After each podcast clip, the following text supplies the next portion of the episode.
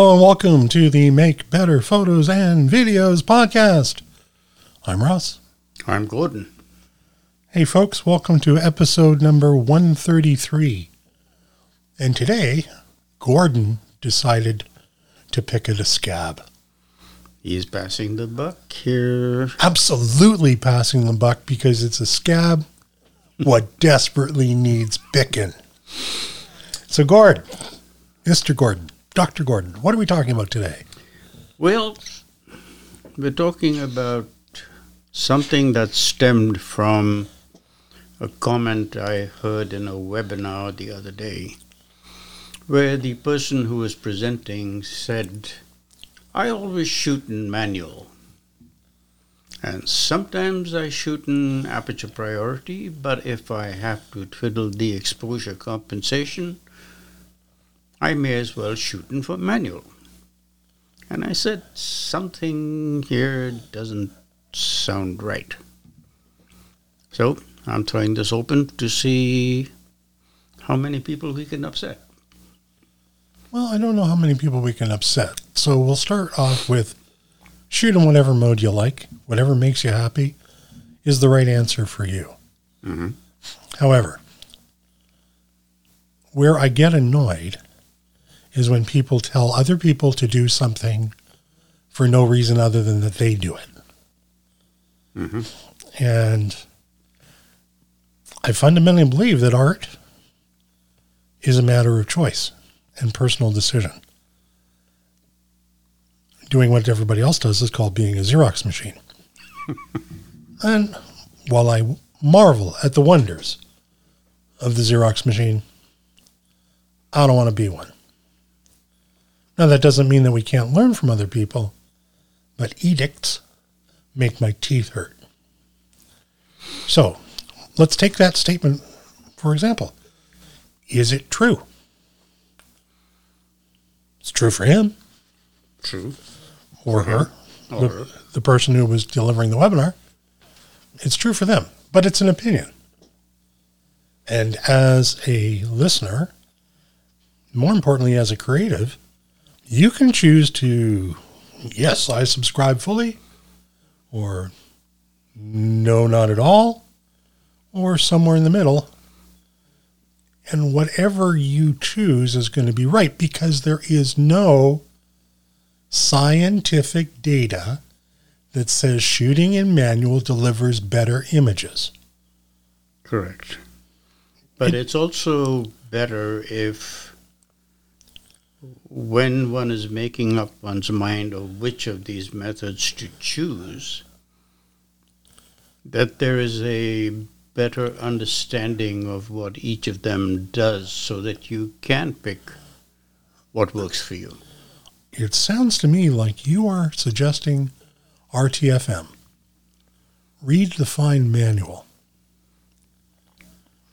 No, I have to be No. fair that usually the F word is a different one. so I've subbed in fine. But yeah, you're right. You need to know what you're choosing for and choosing against. And it's quite possible you may have different choices for different situations. Mhm. So let me ask you before we we move forward. Oh, there's that phrase I hate. Move forward. Bang. Dead in a ditch. Is there a mode that you shoot in all the time, no matter what? No. Me either. I, Why, why not, Gordon? Uh, because, uh, like most things, sort of like camera lenses, no one mode will suit all the circumstances that you may find yourself in. I agree with you completely. Uh, you know, I will shoot probably predominantly in aperture preferred mode. But if I'm concerned about freezing subjects or blurring subjects, I might choose shutter preferred. Mhm. If I'm in a studio where nothing's changing, I might choose manual. Mm-hmm. And honestly, if there are days where I just want nice snapshots, I might choose P for professional Yes, absolutely. or what some Or the people other refer- thing. the green mode. Because green means go for most people. Yep. Although there is one camera manufacturer for whom the green mode is colored red. Bad, Okay. mar- bad marketing, Okay. but not our problem. So let's suppose, for example, do you shoot an aperture preferred? Yes. Oh, okay. Um, so there's two methodologies in one of these semi-automatic modes. We're going to leave program mode, green mode, behind for just a moment because they really they are doing everything with a goal of delivering a decent photograph 95% of the time, Yep. and it does. So when you shoot in aperture preferred or shutter preferred, there are two real methodologies that you've def- documented that I think are clear that you can use in either of those modes. What are they? Uh, the principle behind it is that you pick the parameter uh, that you have decided is optimum for that image. And you lock that in and let the camera take care of the other parameter. The three parameters, of course, being uh, it's either aperture, it's either the aperture, the shutter speed, or the ISO. So you lock in the one that you decide is necessary, and you let the camera do what it does best and handle the other two. Right. And if we were to, to localize that out, let's say, for example, that it was aperture preferred, you're choosing the aperture because you are in control of the depth of field. Correct. And you're happy to let the camera pick the shutter speed. I am. And you may even be happy to let the camera pick the ISO I do. to get it to work in whatever lighting situation you're in. Pretty much. Now, it's also conceivable that at some point you may say, yeah, I want to choose the shutter speed and let the camera pick the aperture. Yes. But I also want to choose the ISO because I don't know why, because, but because you've got that as something that you want to do. we have always been told that you, you pick the ISO that's ISO that's going to be uh, appropriate for what you want to do so that the parameters basically settle out at a reasonable level. Right on. It's just one of those things that we've grown to believe we have to do. Yes. It may not always be true, but we're comfortable with it. Except now the cameras have taken it one step further. Tell us more. Well, it used to be that you you set two things. You set either the aperture or the shutter speed, and you set the ISO for what was appropriate, and the remaining parameter was handled by the camera. However, now with the advent of an auto ISO, you can in fact do the equivalent of shooting in manual by setting both the aperture uh, and the shutter speed for what you think is appropriate and let the camera do the rest with the ISO. Or pick one and let the camera do the other two. And you're absolutely right. Now, however, I want to make sure that we um, that we organize protection for you when you leave, because the manual zealots will be hunting you down for daring to suggest that you let the camera pick the ISO. Well, they got to find me first. Right on. And I'm going to bet on you, my Scottish samurai druid friend. There you go. Uh, so yeah. Now, if you're shooting in manual, you're going to have to select all those things. Not necessarily a bad thing. But what do you do to get a correct exposure? Uh, you look at the whatever you want to call it, the dial, the dial or the um, the spectrum uh, that shows up in your viewfinder or in your LCD, if that's what you're using. And you twiddle the dials until you get the arrow pointing to the middle, which is supposed to be the right exposure for that set of circumstances. So you're using the in-camera light meter? Gasp. Yes. Harsh. Now, if I'm shooting in aperture preferred, Yep. and I'm letting the camera pick the shutter speed, maybe even pick the ISO. Yep. Isn't there still a light meter involved? Yep. Oh. So I'm doing less work to get the same thing? Yep. Hmm. And I'm going to get the same image. Yep. So why do I want to do all that extra work? I don't know. Okay. Sucker for punishment. Okay, because I, don't know either. Now, what if I want to change the exposure? What if what I see on the LCD is not what I want? I'd like it to make it brighter or darker. Right. Or we're in that 5% where the light meter is going to be fooled. Yep. Like we talked about snow last time. Yep. I know I've got to give it two more stops of light. Mm-hmm. Whether I do that by opening the lens up two stops or slowing the shutter speed two stops or raising the ISO two stops or some combination of the three that gives me two stops. Right. Do I have to be in full manual to do that? Nope. Oh, Well, if you're doing all those things, then yes, you do. But there is an easy way. so what's the easier way? You twiddle the third dial, which is the exposure compensation dial. Exposure compensation, which has existed. What was the first camera I ever saw that had that? I think I'm going to go back to 1976. Okay. Exposure Off you go. exposure compensation, not a new concept. Because a lot of those cameras had, in the case of Canons, they had shutter priority. Right. Canon A series, a very popular AE1 Yep. back in the day. Um, Nikon, Minolta, they were typically aperture preferred. I seem to recall that Fujifilm was also aperture preferred. So you had this compensation dial. You twisted a dial and you said, "Oh, I want it brighter," and or I could go twist the dial towards plus, like more.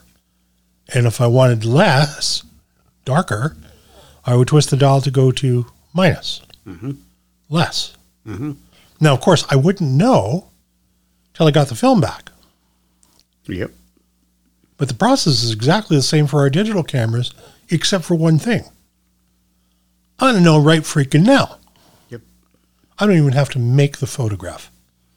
I can look at the live view on the LCD, and if I'm fortunate enough to have one of the new Mirrorless cameras that has an EVF, I'm going to see it it right, right in the freaking viewfinder even before I squeeze the shutter. Yep.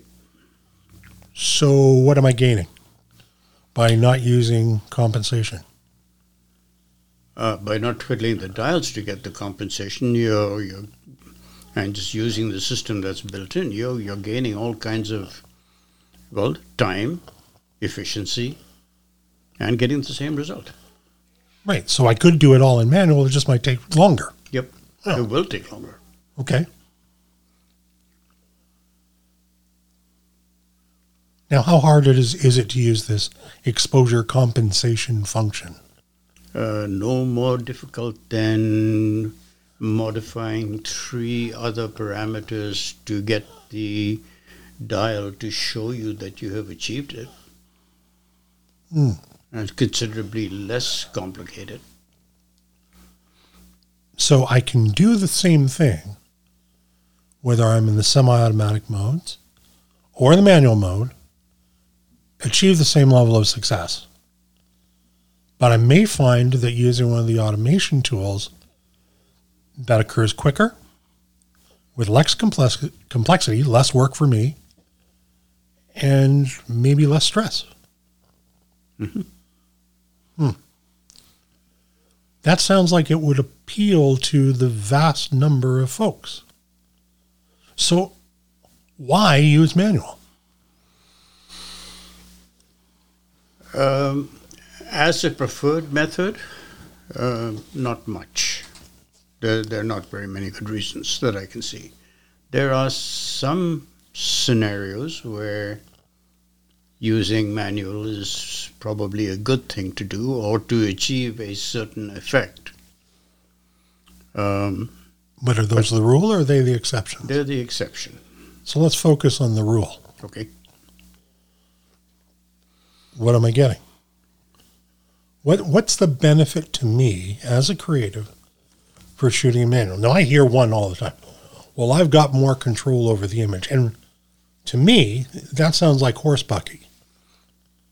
Because I got control over the image, whether I'm shooting a manual, semi-automatic, and to be blunt, I've got that same level of control if I'm using exposure compensation. I simply don't decide which one varies, Right. but it all works. It, it all works, and uh, you, if you're aiming for the same point, where that uh, little pointer is going to point to the middle of your screen, uh, yeah, who cares how it gets there as long as it gets there? So the contention that you get more control over the image is a subjective truth based on an opinion. Yes, But there's no objective truth behind that. I can see it. Right. It's simply a different approach. Not saying it's bad, but it's not better. Yeah, I, I'd agree with that. If we're going for the correct, the correct, air quotes, correct exposure, we're going to get the same result no matter what we do. Yep. Okay. Now, whether we're shooting in manual or one of the semi automatic modes, you said at the beginning this is based on the data that the camera is getting through the light meter. Yep. So we are basing our operational application decision on the same data set. Yep. So it really doesn't matter. No. Okay. Except that it's possible, and I think I've heard you mention this in the past, that the amount of effort and money and research and image evaluation that has gone into the cameras or the camera manufacturers developing the algorithms to get you to this point way exceeds anything you, I, or anybody else is likely to have shot in their lifetime. Well, that that is factually true. That is objective data.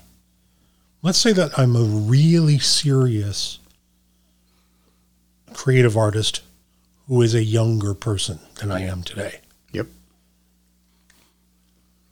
And I'm not taking pictures. I'm going to take snapshots out of it. Lots of value to those, but I'm not thinking about them in manual anyway. Right. I might shoot 2 million Okay. Sure. photographs in the course of a lifetime. Go with that.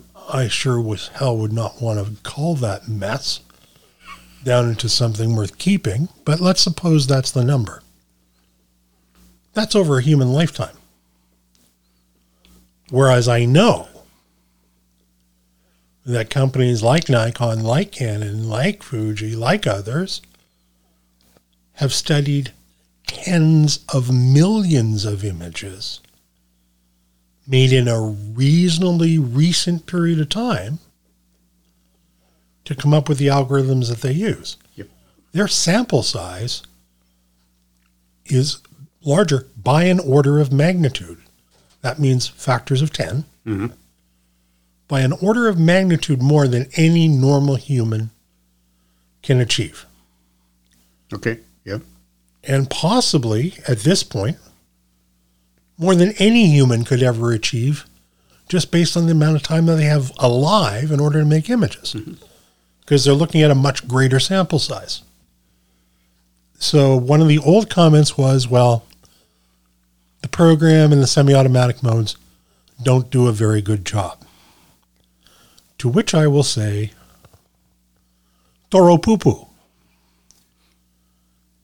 and my rationale for that is the 2 billion smartphone photographs taken and shared every day. Yep.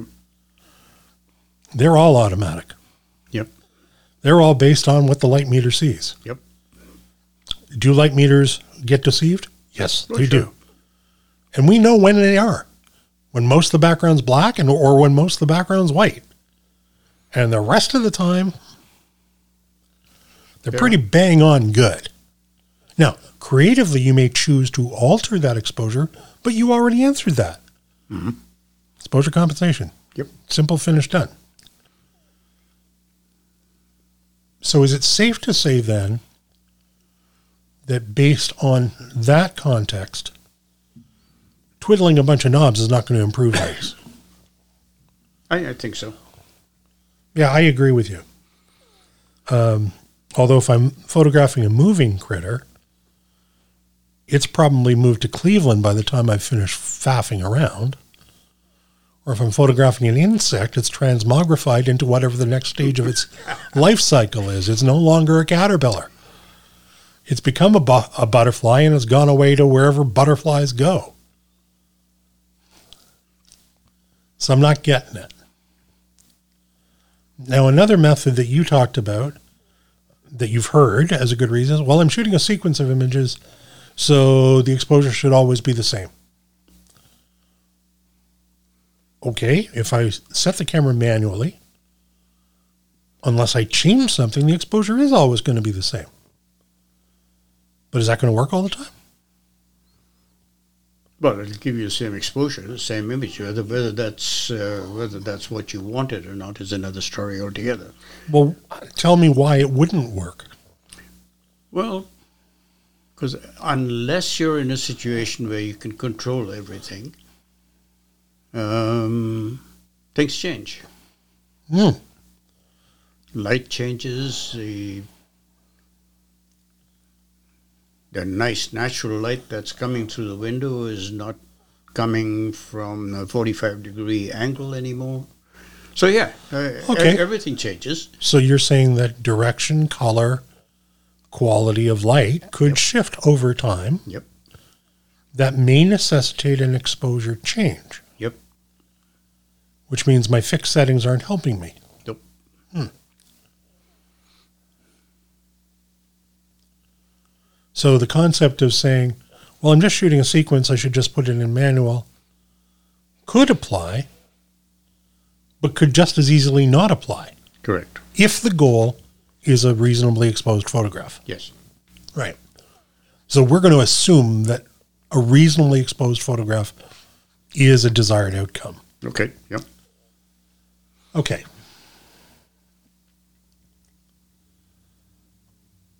Now, the next thing that you'd shared was uh, someone saying when shooting moving subjects, once illumination of the subject has been established, it's going to remain the same regardless of the background. I shoot a lot of moving stuff. And I don't buy that for an instant. Because if it's moving, by def- definition, what is behind it is changing. Yep. What if the reflectance of the background changes? Could that affect things? Well, I think the point that they're raising is that if you're using one of the automatic modes, So your viewfinder is, or, or your light meter is reading, let's say, six, eight points and uh, averaging them out. So if your if your background has gone from light to dark, then the light meter is going to change what the subject is going to be doing. I, I and I would agree And- that that was true back in the seventies. Right. But I got a, you've got a camera that's got three hundred and twenty light meter zones. Yep. And it's got a very sophisticated computer in it. Yep.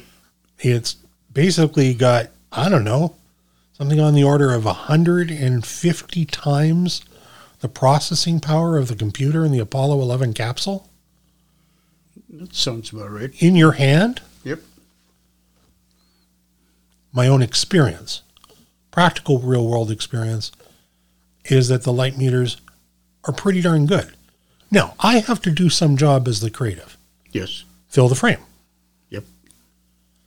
Follow, uh, pan appropriately, keep my subject in the frame. Yep.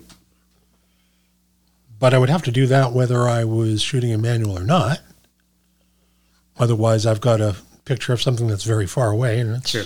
And that all bets are off. all bets are off, and, and I give up. Why, why bother?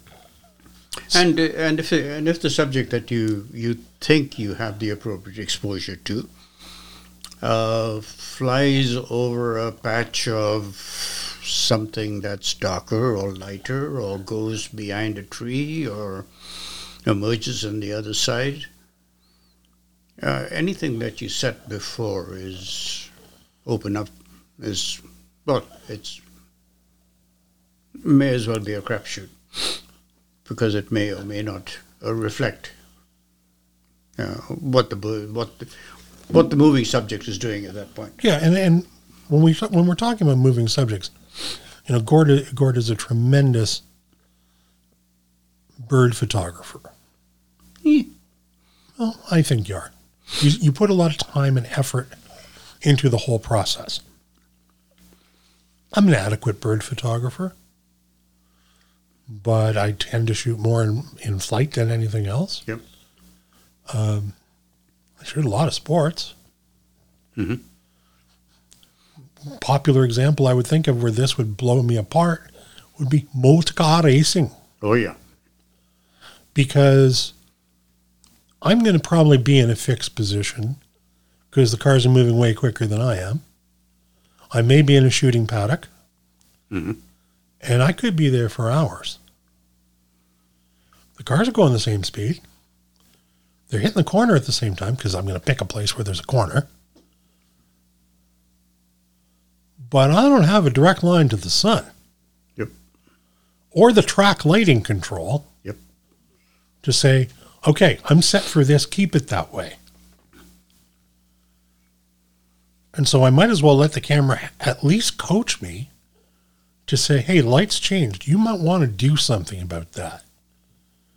And in the case of sports, but or butterflies, I tend to want to maintain a certain level of depth of field. I want to maintain a certain shutter speed, but I also want to deal with changing light. Oh wait, you talked about the way to deal with that already, and it's called auto ISO. Yep. And I know we're going to get that. Yes, but I have to keep the ISO as low as possible because I'm going to get noise. Really? Where do you use your photographs? Are you sharing them on Facebook or Instagram? But you could. But uh, the, I think the point that they're missing is you've only got you've set one parameter. You've only got two other parameters you can change. Yeah. And it doesn't matter how much you want to keep your noise down.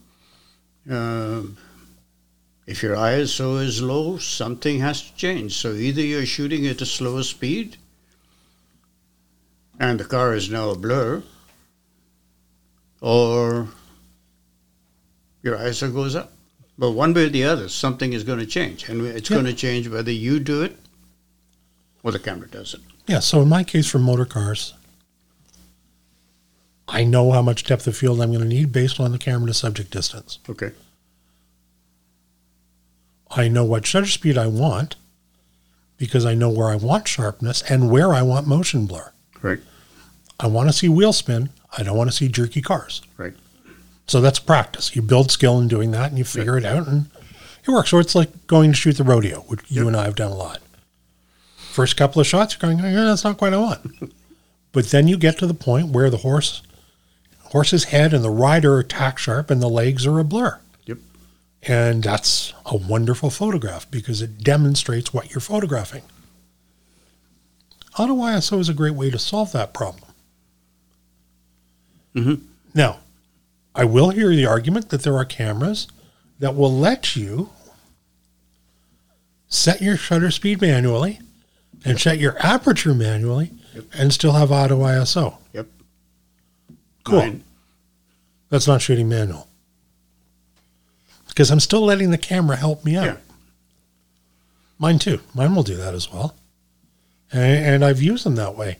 It doesn't matter, but if the light changes, that camera is going to know about the light changing way faster than I am. Yes, exactly. And if I'm focusing on getting the shot, I may not notice that the light meter is saying, you are three stops too dark, dingbat.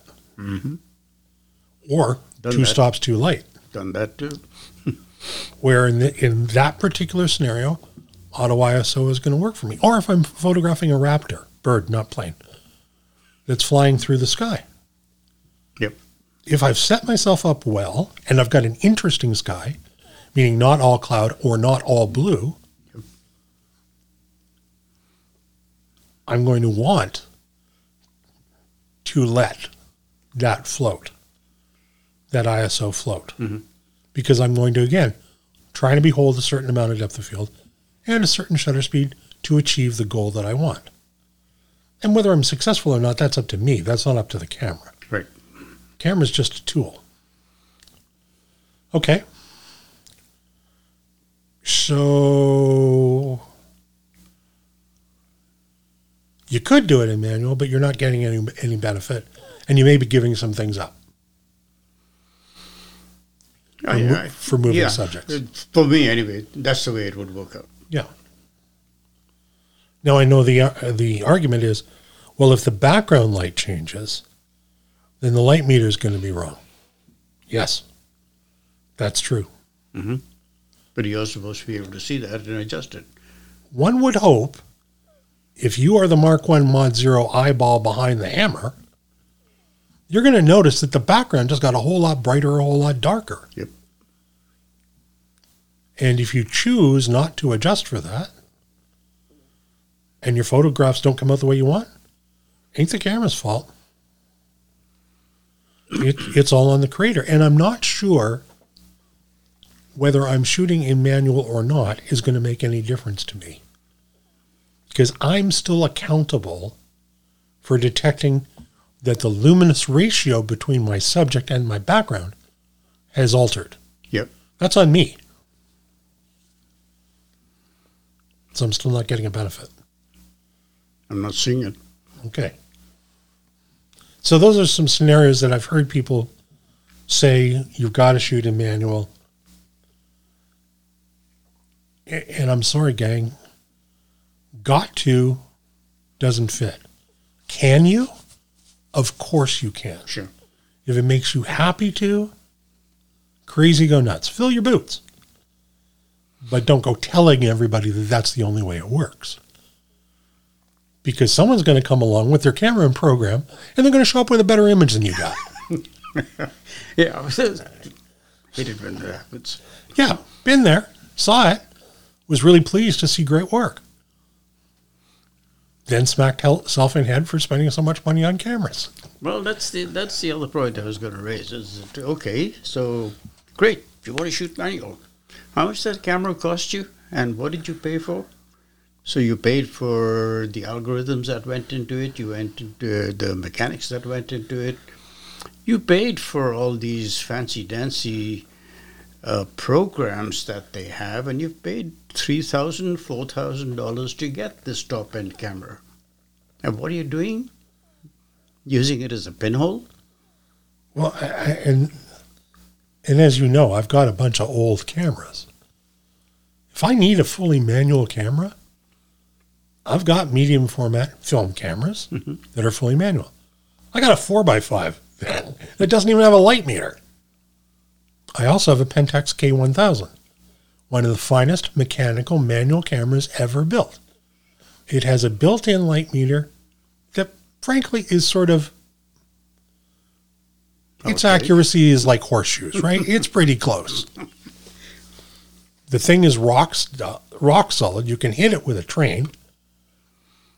And yes, although I would have to shoot film in it,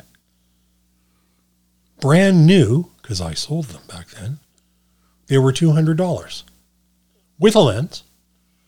And you know how much they cost now? I hate to think. two hundred and fifty dollars if you can find them on the used market because it doesn't do anything it requires complete engagement Right. on the part of the creator Right. so if you're going to spend Hell, if you're going to spend a thousand dollars on a camera and you're not going to use its function, I have to ask you, why? What for? Because no manufacturer has done anything in the last 50 years to make manual better. It's just what it is. so, all that investment, all that engagement, all that intelligence that we know is in today's cameras, although we might agree that they're stupidly overpriced these days, you're not using any of it. Easier to burn your money. Or get crayons. That works. but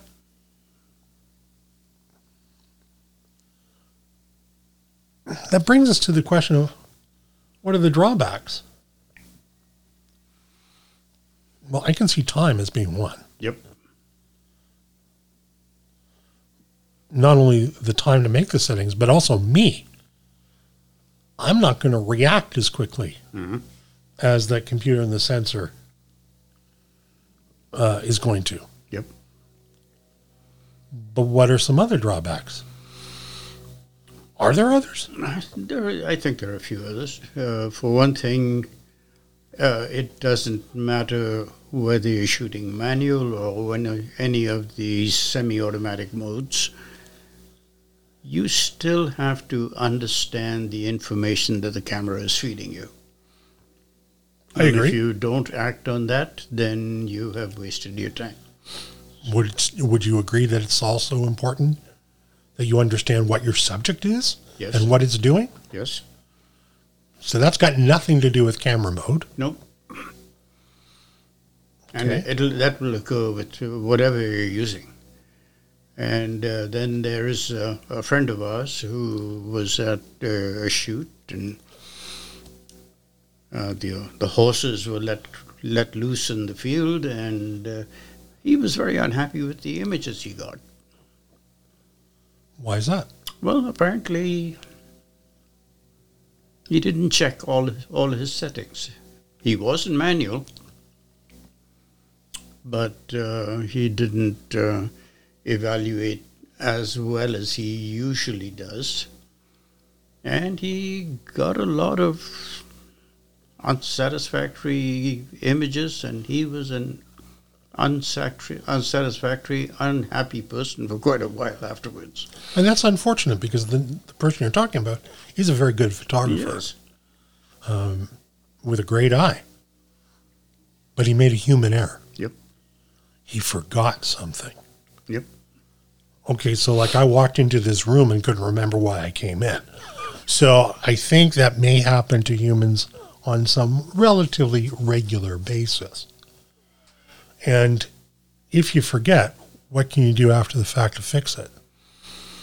Uh, well, you either spend an awful lot of time in whatever your program is that you, you're using, or you scrap it because it may not be recoverable. Yeah, and that's the point. However good software is, it may not be recoverable. And you could spend hours trying to recover something that is a legitimate, honest mistake. Mhm. And it's never going to work out. So, hmm, okay. So, do you shoot in one of the semi automatic modes most of the time? I'm sorry, say again. Do you shoot in one of the semi automatic modes? most of the time I am, yes. Okay. So, as a photographer, how is that advantageous or beneficial to you? Well, um, we already talked about the time time aspect. Uh, it's um, simple to do most of the time, Mhm. and if I make a mistake like the one we just talked about, the chances are good the camera is going to give me something workable. Mm-hmm. Because it's doing some some of the work for you. Yeah, it's so. If if I've been an idiot, uh, well, the camera generally isn't. Right. It's doing some of the mechanical Yeah. tasks. They're not creative tasks, The camera's not being creative. Nope. He's just doing some of the mechanical stuff that you would have had to do anyway. Yep. So that's a benefit. What else do you see? Um, not sure. Um, Well, let me share one for myself. yes. I grew up in manual cameras. Okay. So when I got my very first semi automatic camera, it was aperture preferred and manual. That's the only two things it did. What it allowed me to do is spend less time thinking about knobs and dials Yes. and rings Mhm. and spend more time thinking about what I wanted to achieve in the photo. Yes. Now, was I successful in that 100% of the time? Chances are no. I wasn't. But my success rate did go up, particularly when things were changing quickly. Yep. You know, if I was in a place where nothing moved and the light never changed, there was probably limited value. But that's not where I shot. Mhm. You know, I was shooting weddings, I was shooting people and portraits and flowers and bugs and, you know, macro stuff.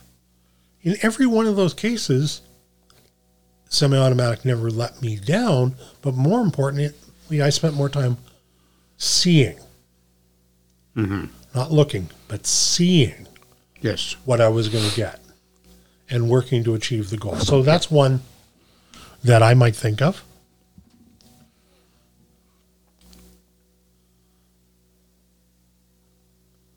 You already talked about another one in that the camera maker's experience in building the algorithms is more than I can ever know. Yep. They'll have a larger sample size. Yep. So cameras are gen- generally, certainly nowadays, they are very good at what they have been designed to do. Yeah, they are. And if you think your way through uh, through the light meter and what the camera is showing you, it will not make a mistake. And when we say, "Oh, the stupid camera has done this and this," and well, generally it's not. It's generally a major screw up this side of the viewfinder. Yeah, yeah. It's, So it's often the 12 inch error. absolutely, problem exists behind the viewfinder. I mean, in the context of semi-automatic, because I used to have to go through this back in the '80s when I would meet photographers coming into a camera store, and I was working in the retail area at that time, and they would come in, and I was working as a photographer and working in the camera store part time to help pay for photography the story of everyone who's ever worked in a camera store. Right. Uh, how to support your habit. yep, They would say, well, why is this automation necessary? And the whole principle behind automation of any kind is to be able to repeat consistently and accurately the same step over and over and over and over again. Mhm. That's why assembly lines work. yep, because they do the tedious stuff and leave the stuff that requires human engagement, human sight, human thinking to the human person. right, You know, I equate I equate this myself to painting, and I'm a terrible painter. Uh, I mean, artistic painter, not house painter. not although, al- although I suck at that too. Uh, back in the olden days, an artist had to make their own paints. Like literally collect the materials, grind the rocks or pebbles or plants or whatever to make their own paints. I don't know any painters doing that today. They're buying Nobody I've hired recently. yeah, they're buying consistently manufactured paints Mhm. that from one tube to the next are always the same color if it's the same color on the label. They flow the same. They dry the same. And that doesn't make the painting great or not great. That's up to the artist. Yes. And what the artist does with the paint. Are there more people capable of making paintings today than if you had to grind your own freaking paint? Oh, I absolutely. Of course. It's a case of applying the automation to the stuff that's tedious Mhm. and that doesn't require massive amounts of human insight. Right. Whether I'm shooting manual or not, I still have to choose the right sub- shutter speed. Or I have to choose the right depth of field. Or if I'm still freaking out about noise, and I don't, I'll be choosing the, the ISO. Right. So I think that there are more advantages for the general photographer in one of the semi-automatic modes than going through the rigmarole to shoot in manual. And by the way, there's like a whole bag of people building photos every day, shooting in full automatic mode on their smartphone Right. and being very, very happy. Yes. You know, someone said to me, "Well, I wouldn't buy that phone because I can't shoot it in manual." Uh, nope. Nope. That's not been. Although I did see something when I was looking up some of the stuff on this that there was an article that actually mentioned shooting in manual on your cell phone. And I said, okay, I don't have the time to get into this right now, but. Well, you- I, I don't know if you really have the burning desire to do that. Well, I yeah. I actually can on my cell phone. What I don't have is the burning desire exactly. because I'm not seeing any value add to it. Right. You know, on that tiny sensor, which does a beautiful job making photographs, like point, click. Yep. It's the ultimate point and shoot. Oh, it's got exposure compensation if I wanted it. Right. I've got no need. You know. Now there are times though where shooting in manual could make sense. Uh, I certainly think so. Yeah. I'm, Yeah, so for I, I can talk about one, okay. and that's as a studio photographer. right. Because what does studio photography mean? Uh, you're taking photographs in a studio, and you have everything that you need to control controllable. Right. It is absolutely 100% controlled. I control the light. I control the direction. I control the quality. I control, control the light to subject distance. Right. The camera to subject distance. I control what the background is. And then once I've got my subject where I want them to be, and I've got settings that I like, I don't need any automation. Yep. And the only reason I don't need automation is because nothing's changing. Sure. The tedium has already been taken. The tedium is taken care of. I really like it, and it works really well. Now, the camera may be on manual, but it may not mean that all the flashes are on manual. I might still be using automation in the flashes. Mm-hmm. Hmm. Or not. Choice depending upon the scenario. But who made the decision? That would be you. I did, as the creator. Right. So the camera is stabilized. It's uh, it's standardized. Yeah. And you- you're still making changes, but the changes are creative decisions made by you. Yeah. Lift your chin. Yep. Turn your turn your head a little bit more. A bit more. Stop. That looks great. Yep. You know? Now point your left ear at Saturn. what? um, so that that one for me is a great place. Now you, I know, uh, invested a fair bit of time earlier this year in learning to leverage the zone system. Yes. Does manual help there? I think it does. Um, again, it doesn't really change the image, but it makes it easier for me to evaluate components of the scene and determine uh, how much they deviate from the middle gray that everybody talks about. That makes great sense to me. Because now I now I know that's bright. That's three times as bright. That's twice as bright. That's one time as bright. That little thing in the corner there is what I really want to see. I can now place things where I want them, and it's. I believe it's. I could probably do that in, say, aperture priority, but it gets complicated. Um, In this instance, manual may be actually the simpler route. It is. It is the simpler route. And I happen to concur with you, uh, partly because when I learned how to shoot in the zone using the zone system, the only option I had was a manual camera. But it causes you to be more reflective and more conscious of what you're photographing. And then you've got this. Typically, you're only changing one thing at a time. Mm-hmm. So you're not having to deal with massive changes. Right. Um, and that that's a great example. Um,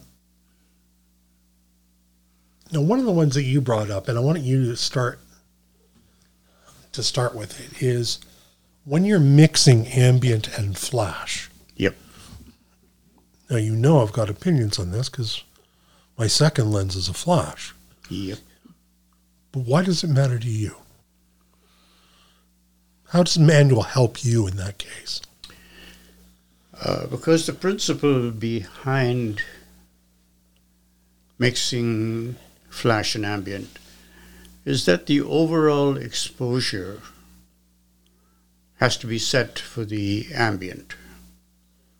But there may be something that's getting in the way of the subject being adequately illuminated, and then that has to be illuminated by something else but not to the point where it leaps off the page and says, Look at me, I got lit with a flash. Hmm So you have to be able to control two different levels of illumination and get them to come out looking like one. Okay.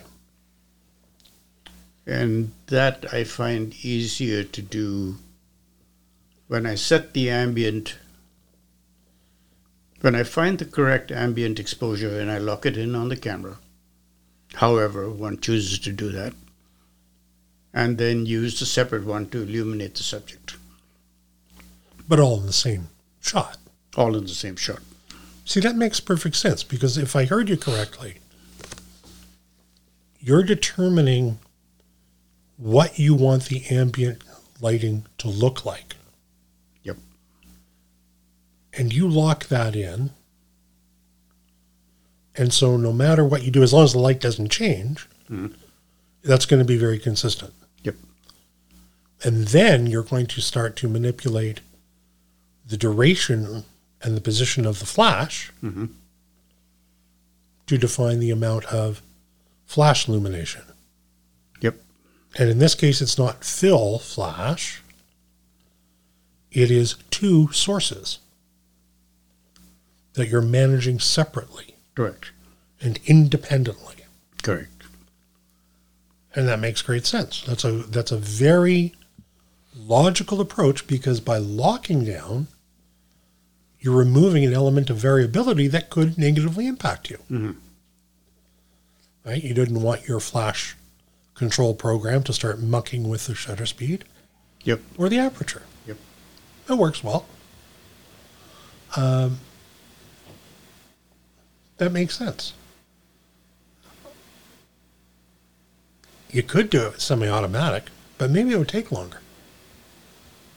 Maybe it would be more fussing. I've, I've tried doing it that way, and it is more fuss. It, it is more fuss on the cameras that I use. It's much easier to find the ambient that I want. Yep. I'm typically there in two anyway. And then as long as I just pay attention to what's happening, I'm pretty good. And then I also have the ability to manipulate the ambient independent of the flash. Yes. Oh, I'd like the ambient to be a little darker. Yep. Okay, well, I can just manipulate that by one click on the shutter speed dial. Yep. Because I don't do one third and two third stop compensation changes because they don't matter. I got so much dynamic range on the sensor, they're not helping. Okay, I like that. Uh, that's a great one. I'm going to give you another one. Okay. I'm not a big shooter of HDR, Okay. but when I do, I want a really wide range of exposures. Okay. And I look at my cameras, and some of them will only go, you know, in auto exposure bracket mode, Yep. they'll only go plus or minus two. Yeah.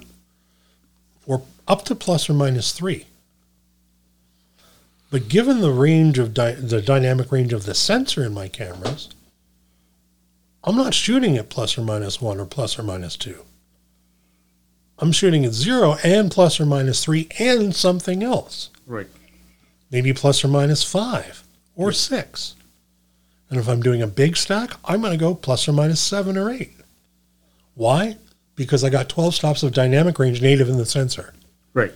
So going plus or minus two isn't doing anything for my HDR project. Right. Because that's already taken care of. It's already in the sensor. Yeah. It's already there. But what I get out of this is my camera's automatic bracketing ability doesn't extend as far as I want. Okay. If I put the camera in manual, I can set it to do anything I want. Sure. Black, white, seven down, eight up. Mhm. Now, that puts the onus on me to make it right. But then I'm But that's what manual is all about. And that's, what I wanted to do anyway. That's right.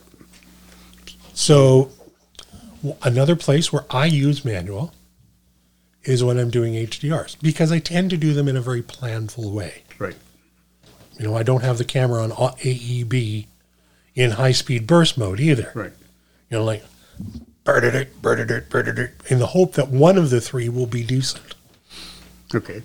That's a choice I make. That doesn't necessarily make it right for everyone, but it's a choice that works for me.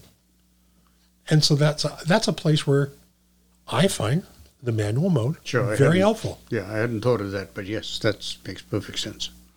But how often do I do that? Mm. Not very darn No, often. Not. I, I haven't seen you do it very often. No, no, that's right, because it's usually a very special situation. So, what about the rest of the time? Okay, I identify two areas where I like the camera manual studio, Mhm. very, very specific shooting situation, Right. and HDR. Right. And the rest of the time,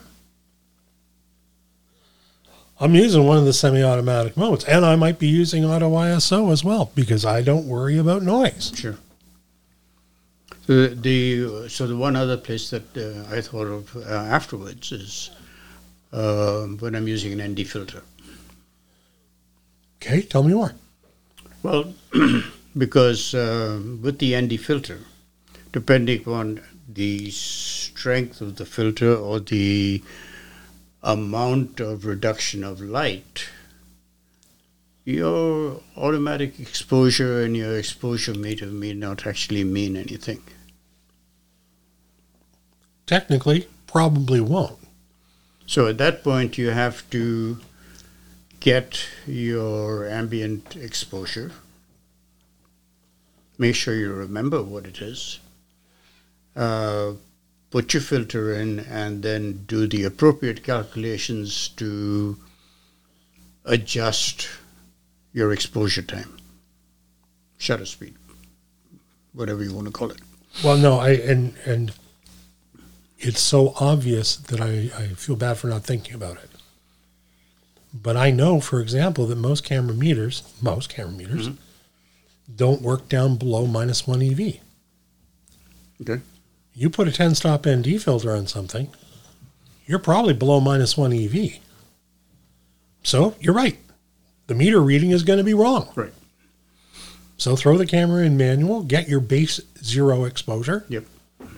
Put on your 10 stop filter, and then if you can't count clicks, use an app like ND Timer that says, yeah, you're going to go this for 30 seconds. And you do it, or two minutes, or whatever the time Whatever is. it says. You know, based on your base exposure and this filter strength, do the following. Great, great suggestion. Particularly since we've recommended ND filters so often. Bastards, I bought this filter and it doesn't work. Yep. I, I was sort of doing other things, and I said, wait a minute. What happened about this ND filter? It's not going to work. Okay. Yeah, you're right. So I think that's pretty good, Gordon. I think we've I think we've given manual mode advantages and where it's a strong fit. But I also think that we've respectfully said where it doesn't make any darn difference. Right. And that people shouldn't be afraid to use the semi automatic modes because they're not losing anything. They're not gaining anything by shooting in manual mode. Absolutely. And I, I've, got- I've got a feeling that the, many of the people in our club that, and I won't say all, but some of them who have made the statement of, oh, I'm a manual shooter. Uh, if you watch them doing what they're doing, it becomes apparent that they don't know what they're doing. I mean, there are some who are very good, including the person who made the mistakes. But there are also some who uh, haven't given any thought to what the information is that's being fed to them by the by the exposure meter and how to correct for it. Or information that's being fed to them by the internet. Well, that's the You know, can't blame the camera for that. no, but everybody and their dog seems to want to sell you a camera class or a photography class, and they all want to tell you to shoot in manual because that's guaranteed income for them because it's not going to work well. And you and I both know somebody who sold cameras for years. And his first thing was, well, you shoot it in, ma- in automatic first so you can learn to shoot it in manual. Right. And that scared off a lot of people because, uh, oh, I thought this was going to be simple. In fact, factually, it is simple. Anything else you got in closing? No, I think that's pretty much beat it to pulp. I well, I don't know if it's been beaten to a pulp, but I think we've covered the sub- subject well. So, for the Make Better Photos and Videos podcast, I've been Ross, And I am Gordon. and we will speak to you again very soon.